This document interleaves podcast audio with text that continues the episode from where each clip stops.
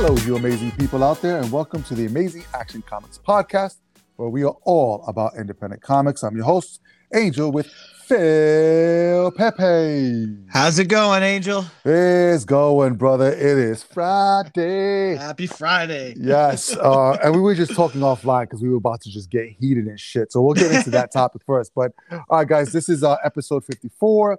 This is another uh, indie comic review, and this is going to be for the week of 323.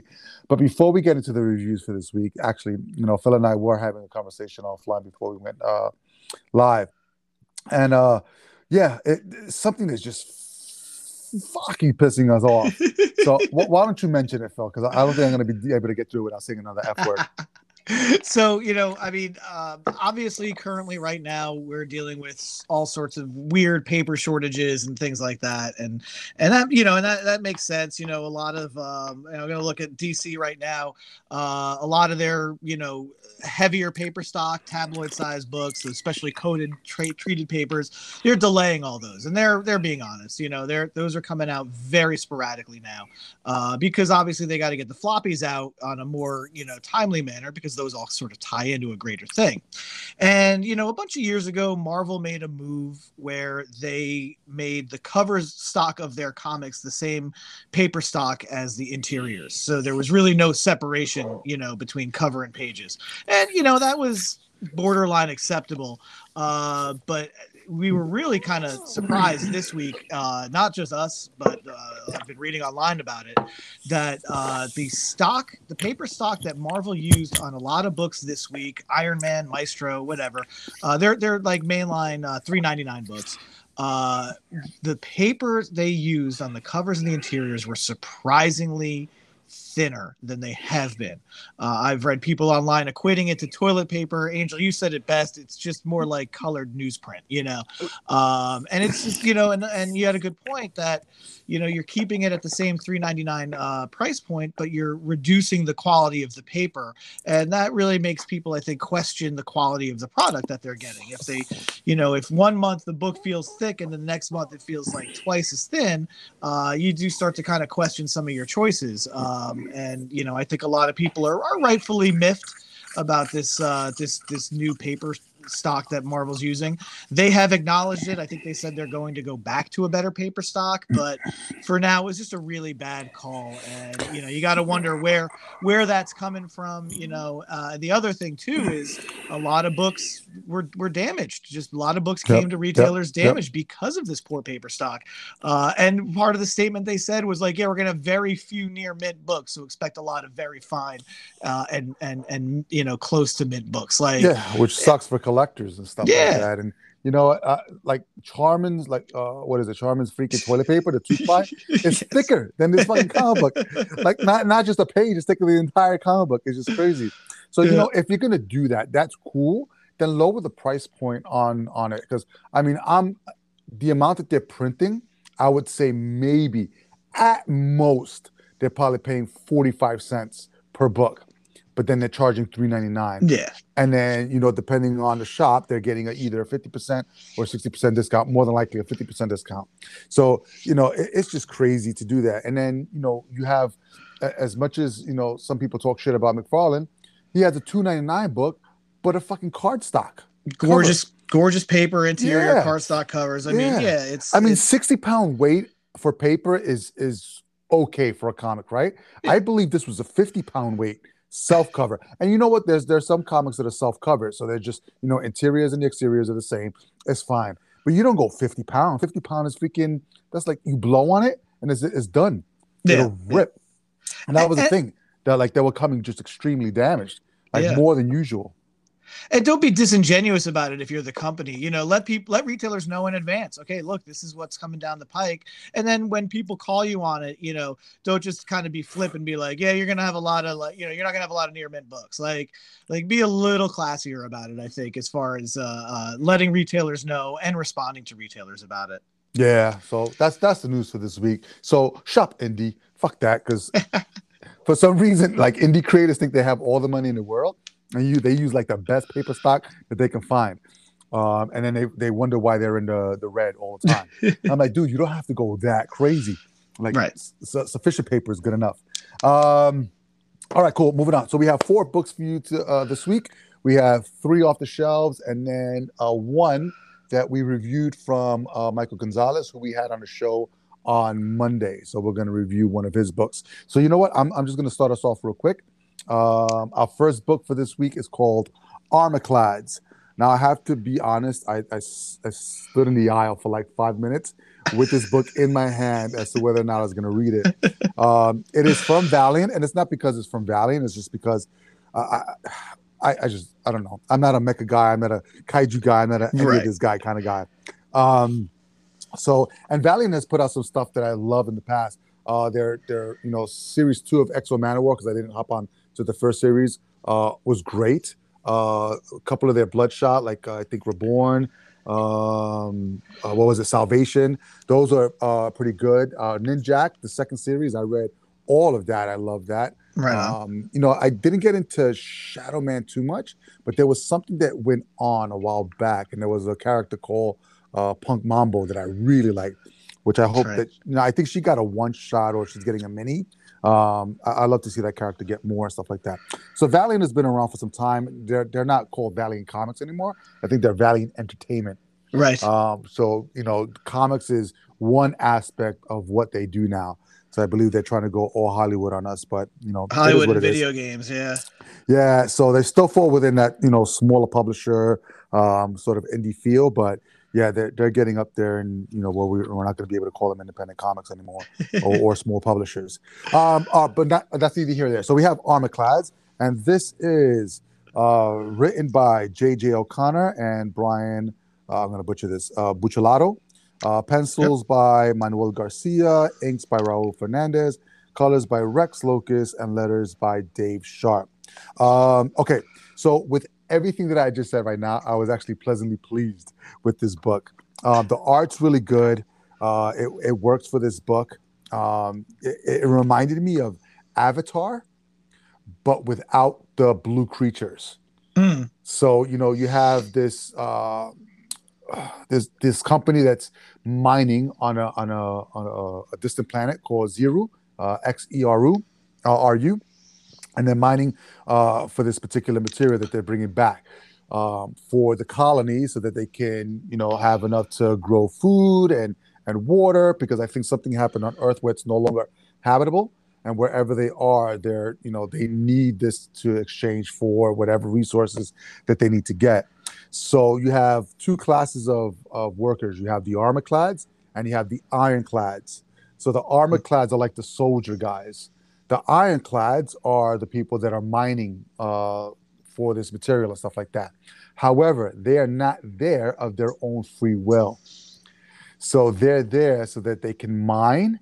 And when they turn a certain age, then they have the ability to be freed and brought into become a citizen.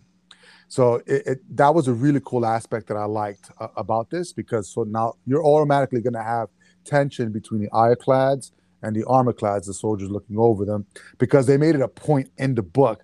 There's like a, a guy on the screen that's always talking, um, like before they go on to their missions and when they mm-hmm. come back from their missions, and stressing, you are not slaves. You actually have an opportunity to be freed, uh, which I thought was ironic because hmm. slaves that are being freed are slaves. Um, but they have an opportunity to work off, you know, whatever it is that they need to work off in order to become citizens uh, of the population and stuff like that. Uh, so, it, outside of the mining itself being dangerous, there's creatures on this planet that they're trying to avoid. So the armorclads are there to protect the ironclads and make sure that they do the work and make sure that they stay protected, so they can come back with the resources and stuff like that. Um, so lo and behold, stuff happens where tension gets created. There's a situation where one of the ironclad guys uh, perishes, um, and it's due because of one of the armorclads, the soldiers, um, the, orders one of the ironclads not to save him because he'd rather not lose two suits, he'd rather just lose one. Mm. Um, so they just look at them as, as expendable um, resources. So we get towards the end of the comic, and basically that unit gets ambushed by they call them bugs. So they're these huge ass bugs that come out.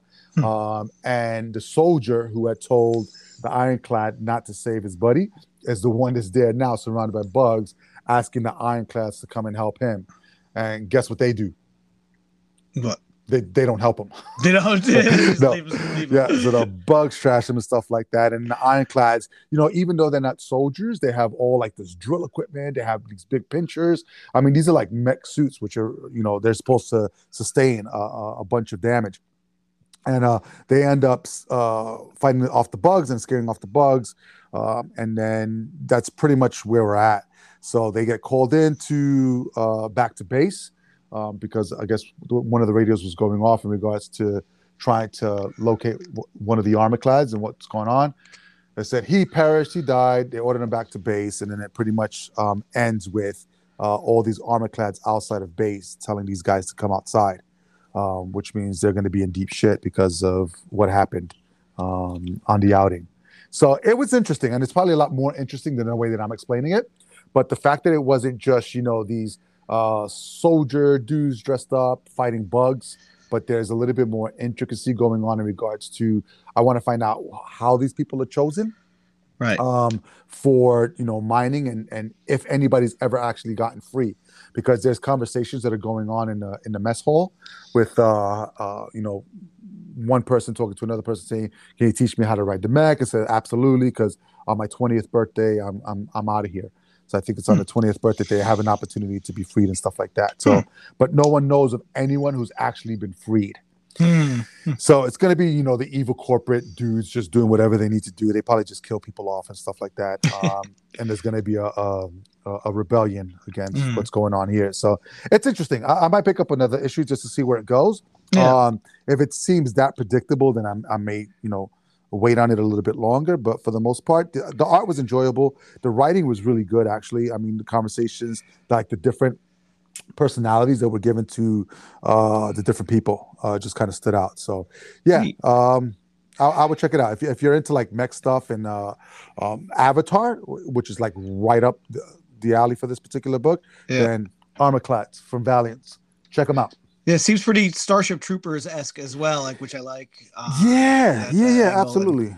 And um, now, is this a standalone, or can you tell if this ties into the greater uh, Valiant uh, mythology? Because Valiant, I mean, is has has reinvented, rebooted their mythology many, many times over the decades. So they've had a lot of various restarts, and, and a lot of the stuff is usually interconnected. Uh, but this does it seem to stand on its own? It, it seems to stand on its own for now, but that's not to say that they couldn't bring in like X-O or, Right. or somebody like that because it's it's in that same kind of genre.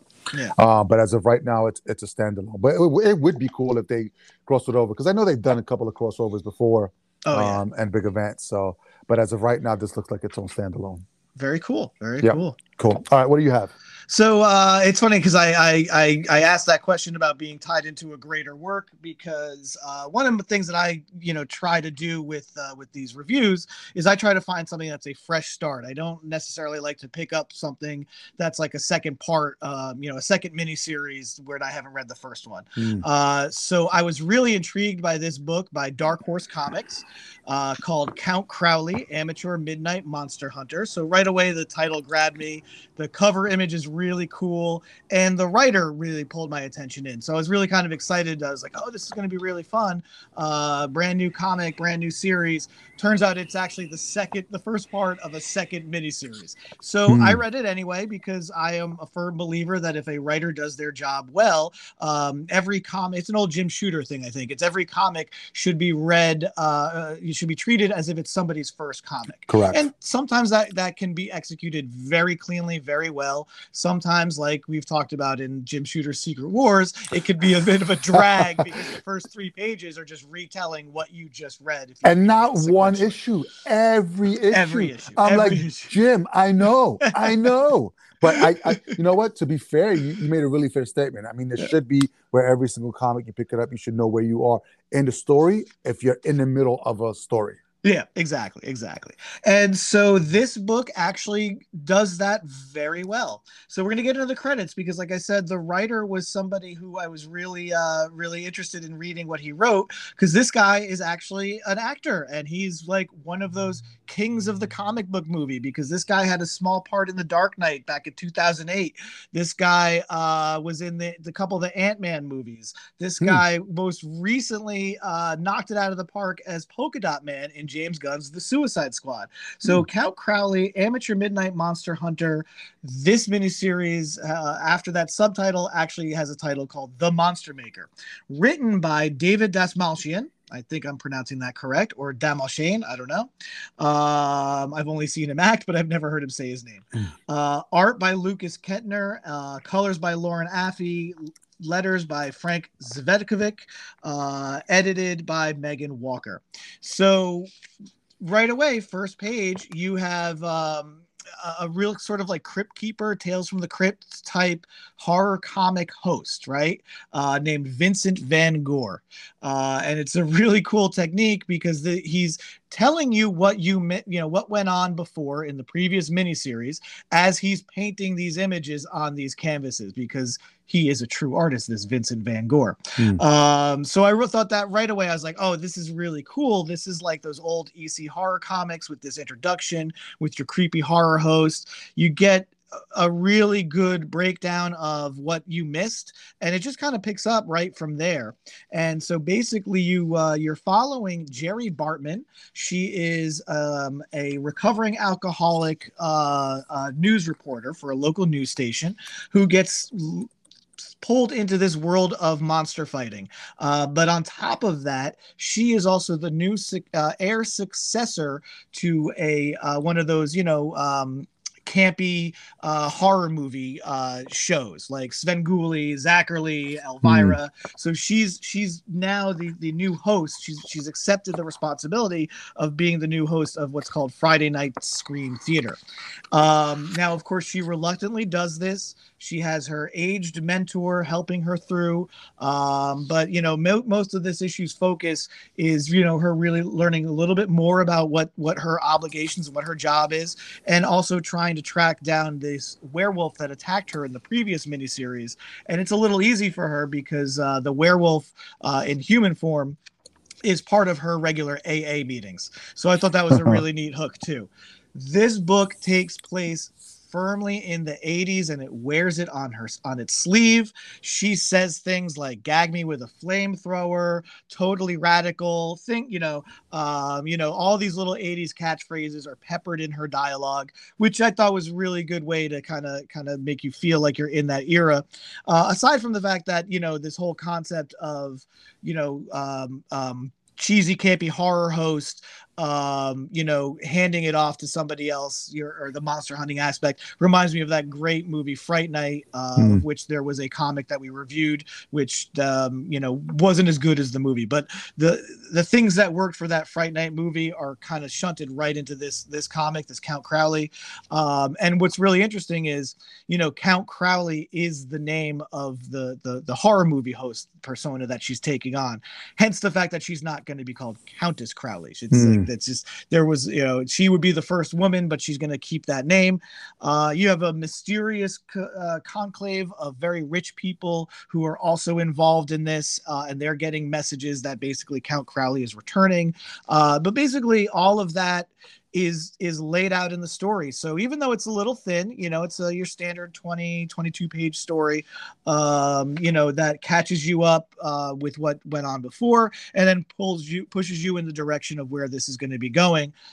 I didn't feel lost I felt like this is really cool. I don't need, I didn't even need to research what went on before because it was all laid out in this issue. Um, so not only does this make me eager to pick up the rest of this four issue mini, but mm-hmm. now I want to kind of go backfill and, and maybe get the trade of the first Count Crowley miniseries. Uh, David Dastmalchian is obviously a comic fan and he's a really good comic writer. His pacing is great. You know, he does all the good little techniques of making you want to turn the page after you get to that lower bottom right panel, you know, uh, some of the stuff, the the in between the, the, the the panels, the action that happens in the gutters, he leaves that up to the readers. Uh, so really good. He's paired with an excellent artist. This Lukas Ketner has a real strong Bernie Wrightson vibe to him, which works mm. really well for this book. So yeah, if you like monsters in the '80s and monst- reluctant monster hunters, uh, give this one a shot you can go and read the first miniseries and dive into this one. Or again, if you know you you don't you know you didn't know or you don't you know you picked it up, uh, go ahead. Don't feel intimidated by it being the second miniseries. It's uh, it's a good first issue on a, on a, on a, on something that tells you what you need to know. Cool. Cool. Yeah. Excellent. All right. Wonderful. All right. Moving on. So this third book we both read. Um, it is called We Have Demons. Finally. Finally. in print. in print from Dark Horse, um, with uh, a, a mini imprint of Best Jackett Press, Yes. uh, which is Scott Snyder's uh you know imprint which is pretty cool i, I was reading on some of that stuff so Yep. it, you know all right so this is written by um scott snyder pencils by greg capullo inks by jonathan uh glapion uh and colors by dave mccaig and letters by tom napolitano. Um yeah so i mean what, what can you say? So one of the things that i love is you know greg capullo's art. I mean Ah, i've been following him forever. Yeah. uh batman to freaking the first book that he was like really took over which uh made his own was spawn. Yep. When he took it over from McFarlane. Um, and he did like I think I don't know how like at least hundred issues. I Oh, want to say yeah. if, if if not more. Um, so I've always you know appreciated what he's done and brought to the table. So and he's just so consistent. Um, with as, as long as he's been in the industry, he's just been Yep. so consistent with um his work. So this was no different. It was cool just to kind of I, I love the way that he draws like these expressions and stuff like that um, which Yep. are fantastic. So you know exactly what people are feeling, um, even when they're like, uh, like there's one panel where you know she's dating a whole bunch of people and the guy's talking in the ear and she has like a whatever face on her face. It- it- it- it's just like resting bitch face is just perfect. Um, so first things off, it's a 4.99 book, but you get a lot. So Yeah. it's a first issue, and if you know Scott Snyder, you read Scott Snyder, you know that sometimes it can be uh, a little wordy. Um, But in this particular instance, I think worked really well because he's not only building a world. What I really like about what Scott Snyder does when he's working on his own projects is the background yeah. like there's there's all these bits of information and it's not overwhelming it's like splattered in between the back and the forths that he goes to um, when he's talking about stuff in the past and then fast forwarding to current time uh, but it's bits of, info- of information that pile onto the story they give it sort of like a meat and a bones to it if that makes Mhm. any sense um, it, it just makes it feel more well-rounded and you feel a little bit more fulfilled because you understand the background of why certain things are being said and why certain things are being done. So I really appreciate that when he does that in the writing. And and it's it's sometimes it can be really wordy, and sometimes it's just small things that he adds um, here and there. Um, so basically, we have demons. Is it just follows this one girl? What's her name again? Do you remember her name? Uh, Lamb. yeah. It's, it's short for some other name that's an Lama angel. Lamasu. An Yeah, ancient angel. Lamasu. Lamasu. Yep. Yes. Uh, and she's called Lamb. Um, and it's abbreviated. And basically, it follows her story and, and it opens up with her sitting down with her neighbors. Um, and she's talking about like God folk, like people who do stuff that are, you know, really almost godly, close to God. Like they, they, they just do everything right for other people. Um, and so I, I don't want to ruin any, anything, but pretty much you just follow her journey to find out how she's actually going to become a demon hunter. And I know that's a mm-hmm. big stretch from sitting down with some people to demon hunter, but there's all this stuff that happens in between with her father, Yep. her father's secrets, and it's just really woven in really cleverly throughout the entire story of her unraveling where you actually start at the very beginning of the story is where you actually end in the same place. Yeah. And everything that happens in between so- supports what happens from the beginning to the very end of this book. So it's it's it's you know it's comic writing 101 done really fucking well. Yeah. Um, so my hats off to Scott Snyder on that. And then on top of that, Greg Capullo's art just reinforces everything that you know Scott has written down on the page and stuff like that. What makes this book really, really, you know, over the top for me is at the very end, you actually have the Mhm. entire script for the book. Mhm. And I and oftentimes I skip this stuff because I, you know, I've read enough scripts in my life, but I actually read it. And Yeah. it was interesting to see the interpretation from word to actual art form. Yeah. And how some of the things were actually changed either in some of the pages and or some of the panels. Yeah. So when we were talking about um, when we were talking with Michael about his process with the creator and how much liberty there is between you know the the, the writer and uh, the artist. These guys have worked together a lot, so I think they already have a trust built in. Where it's funny because I'm reading the script and I'm like, holy crap, there's not even a lot of detail. Mhm. There's just a lot of generalization and ideas. Yeah, and then and there's, ahead. there's a lot like, uh, whatever whatever you whatever you think would work here, Greg. You know, like there's a lot of that. Like There's a I lot really of like that. Yeah. So you you have, I mean, obviously the dialogue and stuff like that, but not even like sound effects or any of that stuff. He's like, all right, that's going to be all up to the the artist's interpretation. So this is where you you know build a rapport and a relationship with another creator that you trust them so much with what you've done that you know it's just going to work really well. And Yeah. so even at the the ending where it has multiple endings because Yeah. he didn't know if he wanted to to do this big reveal and stuff like that was was really cool to see. So overall, super pleasantly surprised. I knew that I was going to like the book anyway, um, but uh, I, I didn't know I was going to like it as much as I did. So I, I love this whole demon stuff and angelic stuff, and you know, it's not over the top with religious tones, Mhm. um, but uh, enough in there so that you're like, holy shit, this could actually be something. yeah. Um, so I, I'm interested to see where this book is going to go. Um, and it's and you know uh, there's the brand new imprint where you know he explains that too in, in sort of like the the letter from the writer at the very end, talking about you know where their imprint came from and why they chose the digital format um, into the print format and how they're not choosing one over the other, but how you know this pandemic forced a lot of things or a lot of people to kind of step back and review how they want to proceed forward. And that's not just in the comics medium, that's in every single medium. I mean, you look at how many people were working from home for the last Yep. few years. And, you know, some of them are starting to go back to work, and some of them said, you know what? Hey, let's just keep it this way. It's working. Yeah. So, you know, looking at what happened over the past two years and and looking at how many stores closed down, uh, looking at, you know, how the industry was affected, you know, what was the best way instead of having these two mediums or yeah, two mediums compete with one another or Mm-hmm. platforms compete with one another, how can they help each other? And Yeah. so, you know, they're making it available on digital first and then into print, which I, I, you know, kudos to them. They're trying to, you know, work everything as much as possible so that this this medium can actually thrive and survive and move Yeah. forward. So Yeah. I mean, you nailed it. This is a, a great, great first issue. It's a great physical copy of a book. Uh, I mean, you have like 34, 36 pages of story. You have the letter from the writer, like you said. You have the rough outline. I mean, they really went all out to make this physical edition a lot special because, Mhm. again, this was a Comixology original first, and now it's in print. And you know, it was really good to read that in his in his letter there at the end, uh, because it's the things that we've been talking about. You know, um, you know, in my interview with you, uh, and then plus talking with Michael uh, earlier this week. You know, just this idea of you know uh, why digital. You know, what are the benefits of doing digital first and then doing print? Uh, Hmm. and again, you'd have that opportunity to reach a lot of people. You know, a lot more people.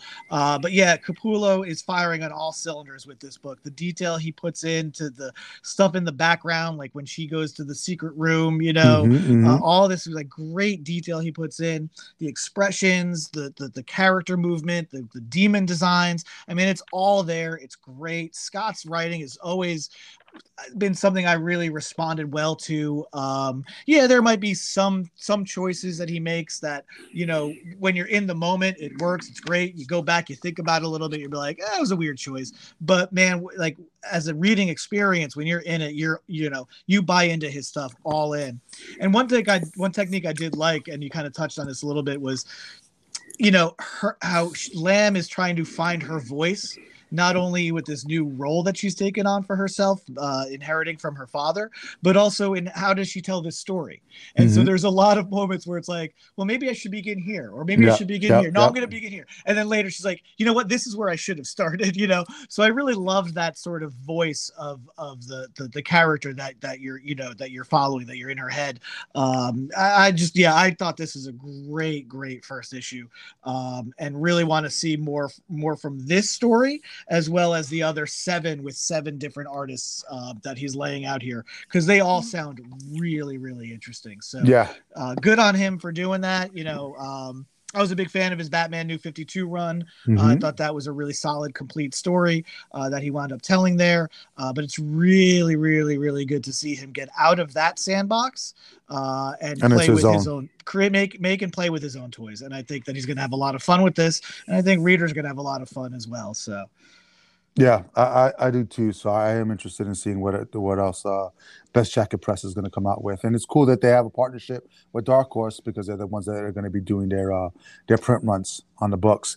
And he's got some really great artists lined up for Oh, stuff yeah. he's writing. And you know what? If he keeps doing what he's doing, and, and I don't know how much extensive research he does, but he does enough to make you make it believable in regards to the subject matter that he's talking about. So there's enough in there to say, oh shoot, yeah, this could possibly be a take on you know how this happened and stuff like that, which I love. I love you know taking what what ha- has happened in the past or what some people think of have happened in the past and apply your story to it to kind of and your characters to kind of make it even more relevant Yeah. uh, to the time. So yeah, all right, cool. We have Demons uh, from Dark Horse Comics. Definitely check it out. Uh, you won't be disappointed.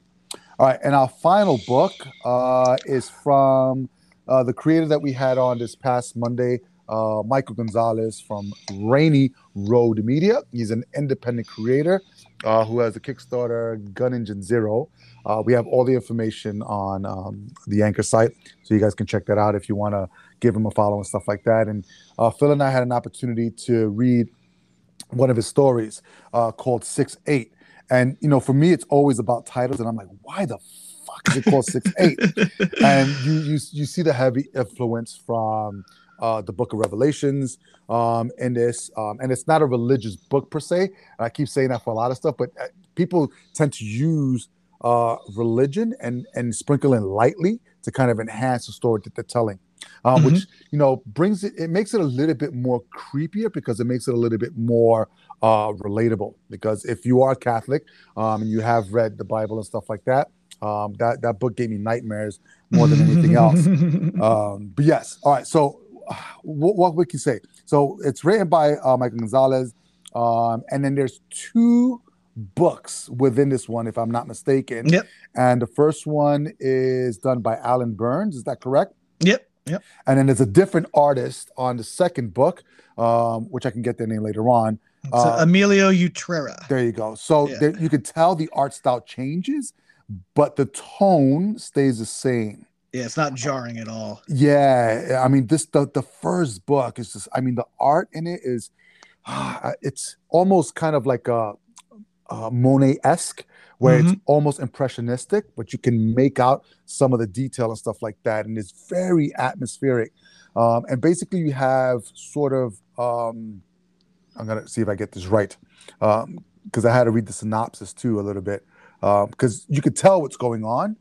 Um, But it kind of jumped back and forth a little bit Yeah. where I was thrown off. So Yeah. I think in those instances, it probably would have helped with like a, a little narration bubble as to what was going on uh, in any particular sequence. Yeah. But basically, you have um, it's, it's a horror and anthology kind of story where you have this family um, where you have a mother and a daughter at home, and then the father, I believe, is coming, going home from work Yeah. And he's robbed by these these two guys and, and stabbed in the street. Um and they he he explains to them that you know i have a family and they go you do? And then they're going to go take out the family. Before it gets to all of that though you have sort of a crime scene um, that that opens up the book where there's blood everywhere in this particular bathroom but no body whatsoever. So the cops are baffled so we get to find out later on that this is the apartment that those two robbers go to. To they end up uh, trying to kill the wife um, and, and the daughter and stuff like that. Um, and basically, you find out that there's this.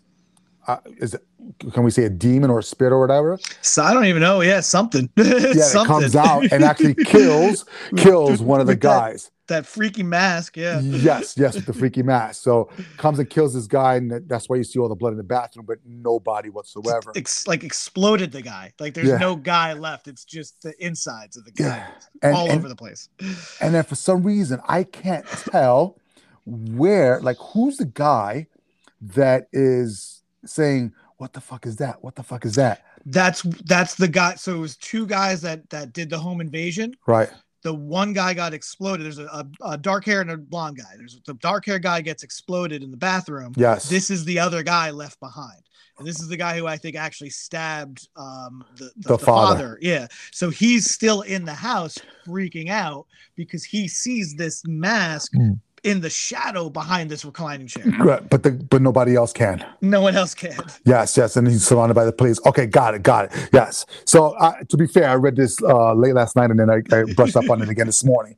So what what intrigued me most about this book, and and, and you know, like I said, it's really hard for independent creators um, to to get stuff out there and and and get their stories told, and you know. If it's if it's a one shot, it's one thing. If it's a part of an ongoing story, then it makes it a little bit challenging if we can't finish it.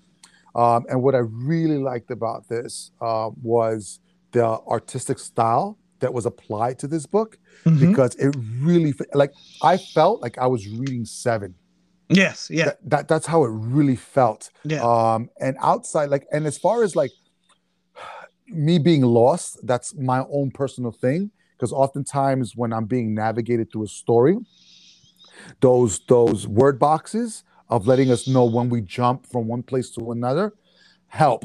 Yeah. Now, oh, yeah. now, two things are going to help with that, and this would be something for any creator who's you know putting stuff together. So if if the tone of the entire book is going to be the same, and you're jumping back and forth from places, then it makes it harder for the reader to determine when you're jumping from place to place. If the tone of the book is the same all throughout. Mhm. So that's where you would benefit from those those square pop-up bubbles that say, okay, now we're here. All right, now it's here. Uh, we're back here. Whatever it is. Um, that that's the only thing that I would say about this book um, that had a challenge because I had to go back and see Yeah. where it jumped so that it would make sense to me um, in that respects. Yeah, there's like there's some slight lighting color shifts Mhm. for each scene based on where it takes place, but it is it, it is it is very subtle that that you really don't I think you catch on a second reading. Uh, it doesn't jump out to you on initial reading. Uh, so yeah, I definitely think that that would be that would definitely be beneficial. Just sort of like uh, five hours ago, now, you Yeah. know, that kind of thing Yeah. um what I did like about about how the the, the, the these flashbacks or, or this story, this nonlinear story is laid out, um, is it reminds me very much of how you get details uh, if you're you know on a real crime. So you kind of see the aftermath on the news. You know, Mhm, mhm. there, there was a murder and two people were killed, da, da, da, and that's all you get. And then it's like a couple days later, you if you're following that story, you start to get, oh well, the father was here, and this is what happened, and then this is how they got there, and then it's like then another piece comes in a few more days later, you know, uh, that is maybe uh, an important piece of information that happened even before that, right? So the way that the information was disseminated throughout the story Mhm. um, really felt like I was kind of reading about this in the news and then kind of creating in, my head as to, to what was going on. But uh, yeah, that order of information being disseminated, not linear, linearly, was very much uh, I felt a real world uh, thing. So I I kind of was into that. I thought that was really cool that you're finding the pace, you're finding the pieces, they're out of order, and you as the reader have to like put that puzzle together. Yeah. So I thought Yeah. that was very cool. Yeah, which is cool. And then now I'm taking a look at it back and I can see those subtle tones of when they're changing from one perspective to another in the story.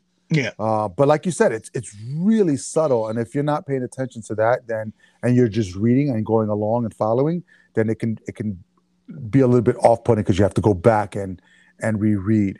So I think that's the only thing probably for a uh, a visual person is just having that you know that timeline kind of like. Um, but you know what? I think if you if you were persistent and you read it uh, the second time, then you would get more out of it. and Um, it's in some ways you gotta you know it's like i i probably would have i wish we thought about this on monday kind of it would have been a good question for michael um because it does kind of almost force you to read the whole book rather Mhm. than just flip through and scan the pages right, right. in order to to to to, to see what's going on you kind of ha- do have to read through everything um and i wonder if that was a, a conscious choice or he just felt okay the color change is going to be enough uh, but again, you know, didn't didn't really throw me off too much. Um, again, because I love you know crime stories and things like that and Yeah. i even look at a lot of real life crime stories and find that information as it's disseminated so it kind of fit fit my sensibility in that respect but i could have benefited from some sort of timestamp or some some greater indicator uh, than just what we were talking about Yeah. Um, but other than that, I really enjoyed the story. It was great. And for those of you that are wondering what the title means, it's a, a verse out of Revelations Yeah. 6 8. And hell followed him. yeah Scary as fucking shit. But what's Um, also you mentioned yeah. seven, and it's funny that it's you know yeah it's six colon eight like the verse, Yep. but it's Six, what's the number eight. that comes between six and eight is seven. You know. Oh, man, that's funny. All right. So then the second story. What did you think of the second story?